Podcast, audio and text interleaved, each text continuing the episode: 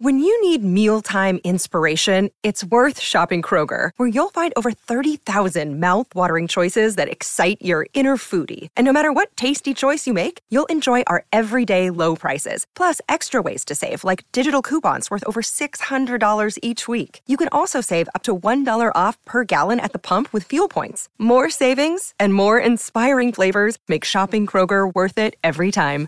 Kroger, fresh for everyone. Fuel restrictions apply.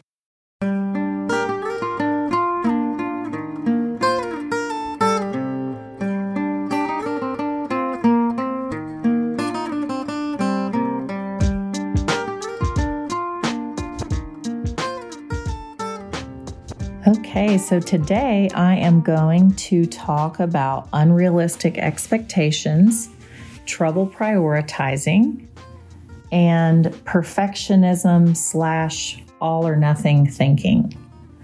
And a lot about how these things relate to attention deficit disorder. So, I met with a 30 year old today and she was very overwhelmed planning her toddler's birthday party.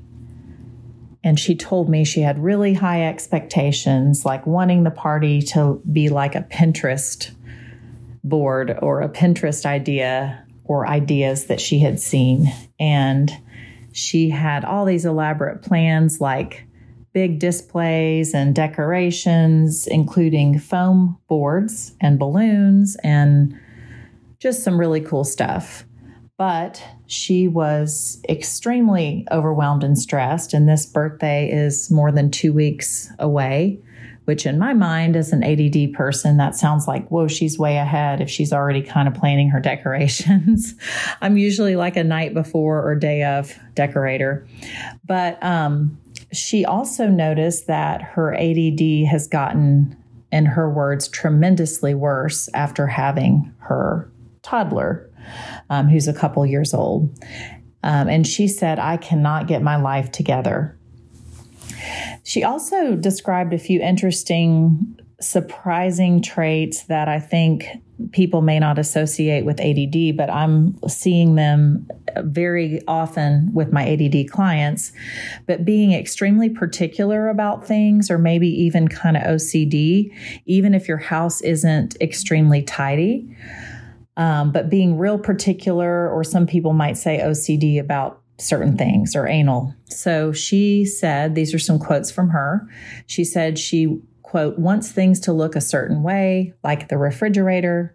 She said there are certain places that things go in the fridge, and it makes no sense to put them in another place. And so she might tell her husband that doesn't go there.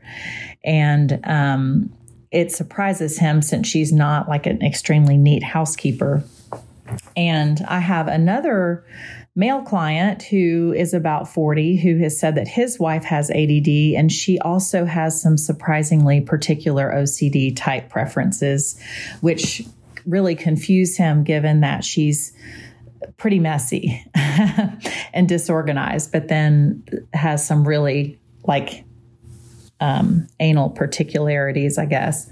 So um, I want to just comment on the fact that having the bar too high can lead to procrastination and often leads to feeling paralyzed and very overwhelmed. And a lot of people with ADD, including myself, sometimes are not aware that their expectations are unrealistic and perfectionistic and, and maybe kind of OCD, like I was saying. So these individuals often overestimate or inflate a task in their heads and you know underestimate themselves. So overestimate the task and underestimate themselves and as i mentioned they do have trouble prioritizing which tasks need to be done first and and what the right order is and breaking things down into steps is notoriously a difficult task for people with ADD. And I really can relate to all of this, I have to say. Um, quick example. I used to help when my kids were in elementary school with some of the school auctions and silent auctions, getting like donations that people could bid on.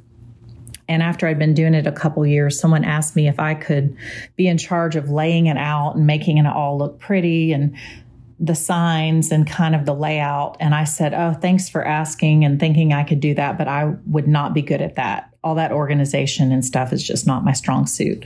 So there was another mother there that was like, Oh, I'll do that. She's like, I will nail it. And I was like, Wow, good. Thank you.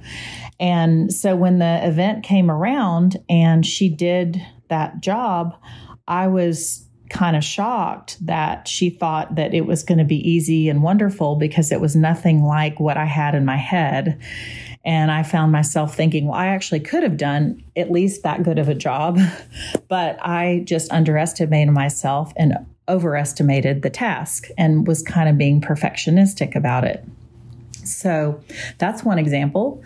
Um, and another prioritizing example is kind of waiting until the last minute to do some of the most important things. If I'm having a birthday party for the kids or a dinner party, a lot of times I'm just at the very last minute getting dishes out, um, you know, glasses out. Some people might do that days ahead. And at the very last minute, I'm getting the essential things out. And very often, I am not even ready like I haven't gotten dressed on my makeup. Sometimes I skip a shower and I'm like, this is so stupid. Like I'm having a dinner party and I haven't made any effort or taken a shower or anything, um, using dry shampoo or whatever to try to make up for it. So, really, poor time management, which is another classic ADD trait, um, definitely have that one. And I will also do things like unload the dishwasher in the morning before work or before I take the kids to school. And then at the last minute, it's time to go, and I haven't even gotten dressed for work. So somehow the dishwasher has been unloaded, but I'm not dressed. Maybe don't have the kids' lunch made. So those are some prioritizing and time management examples. So I want to give you a few interesting examples of all or nothing thinking. So I had a client who he was about 70 years old, uh, 65, 70 at the time. This is an old example, but it just was a classic for me. And he and I both agreed years ago that he had ADHD. And he heard from an old friend a really nice long email from a friend from maybe 20, 30, 40 years ago. And the, the man gave him a long update on his life, and he was just thrilled to get this and thrilled to hear from this man. And so he came and talked about it with me and said, um, Oh, I heard from an old friend and it was wonderful. And I'm going to eventually write him a long, lengthy email with a huge update. And I said, Well, did you respond at all? And he said, No, I didn't because I want to give him a really long update. And I said, and I kind of know him that, you know, he's perfectionistic for sure, and that he would probably be a bit all or nothing. Like, I'm not going to respond at all, or I'm going to write this like five page email. And so I said, Well, what if you just respond to your friend and say, It's wonderful to hear from you. I loved your update. I am going to write you a long update soon, but I just wanted you to know that I got your email and it made my day, and I will write more soon. And then it's something you can check off your list. It doesn't have to be amazing or perfect, but it's just a response. And, you know, it can really lower your stress just to address something, even if it's just in part. Um, another example like this is I'll have a dinner party when my house is perfect or um, when I can do like a huge three course meal or something that's going to impress everybody. Um, I was really proud of one of my clients about a year ago. She was definitely a perfectionist, and they had just been redoing their house. And her husband really wanted her to have people over, but she was like, the house has to be completely done with all the artwork and all the couches that we're ordering. And we can't have anyone over until it's perfect. And I kind of worked with her on that thinking, and her husband and I and, and she met together and we talked about it. Like, why does it have to be perfect? Why does everything have to be just so before you have people over? What's the purpose behind that? And maybe you can encourage people by having them over when your house isn't perfect. it's such an honor to be invited over to people's houses and a lot of times they don't care they they don't care if your food is home cooked they don't care if it's some gourmet meal they're just so happy to be invited i don't think there's enough hospitality anymore so um, this woman had people over and they had a wonderful night. Her husband really appreciated that she wasn't being, you know, perfectionistic about it. And she felt really proud of herself for doing it and kind of lowering the bar in her mind. And um, I thought that was a very courageous thing to do. And I love the way she was able to think differently about that. So, um, you know, what if you just had people over for a chili that took you 20 or 30 minutes or a pre made lasagna that you bought? Like, why do you have to roll out the red carpet? I'm not saying that isn't nice, but it's just not necessary. Okay, um, last example this one is really cute and funny. And I hope my friend Amy listens to this. That's ironic because, okay, this is one of my best friends from college named Amy, and she's just adorable. I love her so much. And I think she and I both agree that she has ADD, and it definitely runs in her family. Um, some of her kids and relatives but she had said to me a couple times recently, I feel so bad that I've never listened to any of your podcasts. And I think right now I have maybe 84 episodes or 83. I haven't even counted because um, I'm not perfect and not on top of things. Um, but she was like, So Ken and I, my husband and I, are going to try to go through and we're going to try to listen to all of your podcasts. And I just was like, Amy, I would never expect you to listen to all of my podcasts. I would be thrilled if you even just listened to one. So, um, but she, I think, was paralyzing herself with this huge task of like, to be a good friend, I have to listen to all of Beth's podcast. And that's just not true at all. But then she's not doing anything.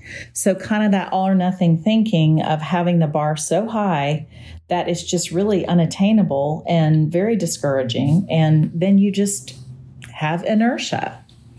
So, um, anyway, so that is another example. And then I want to share just a few things you can do to help or deal with these issues. Um, maybe uh, the the client I met this morning that was doing her toddler's birthday party, I said, why don't you write a continuum or a scale of what would a 10 out of 10 birthday party look like? And then what would a 1 out of 10 birthday party look like? And what would a 5 out of 10 birthday party look like? And, you know, it's interesting how some people really give themselves permission to do the easiest thing possible. And one friend that kind of inspired me to lower the bar for myself because I could be a little bit perfectionistic about birthday parties and get very overwhelmed. She just said, unapologetically, um, Yeah, we don't do birthday parties for our kids. They have four kids. And she goes, What we do is we just take our daughter out. I'll take my daughter out for a day and we'll just like go and get a massage and go to lunch and get a pedicure or just have like a girls' day out. And so it's actually a fun day for the mother and the daughter, or they might take their son, one of their sons out to an amusement park for the day, but they are not having some elaborate party at their house. I forgot to mention this client had not only intentions of decorating her house, but she was going to be cooking and getting her house clean before the party and then after the party. And, um, you know, whereas someone else might say, hey, we're just going to go to Chuck E. Cheese and um, the kids can play video games and get pizza there. There's no mess in my house. I'm not cooking anything. Um, and I know that can get expensive, but, um, but there are other people that might say, hey, just let's go meet at a park and I'll bring a couple bags of pretzels and a thing of cupcakes and a few bottles of water, and that's done deal. Like it's really not that stressful. So, why do some people really say it's fine? It's just the thought that counts. Doesn't have to be fancy. I'm not going to overwhelm myself. Maybe this is just not the time for me to overwhelm myself. I have a lot of stress in my life, or work is busy, or my kids are stressing me out, or I'm dealing with depression or anxiety or ADD, or whatever the reason may be, um, doing something is better than nothing. Having a casual party is better than not having a party at all.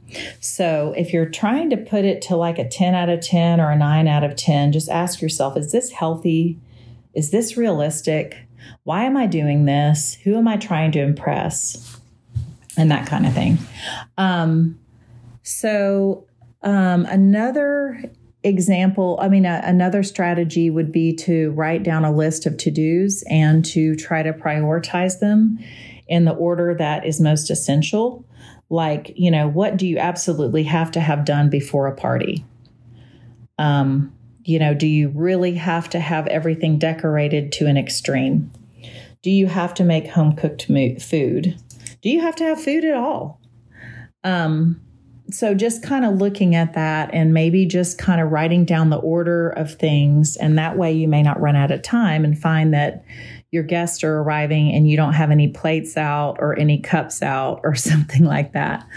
Um, so I think that is basically all I had to share, and I hope this is helpful.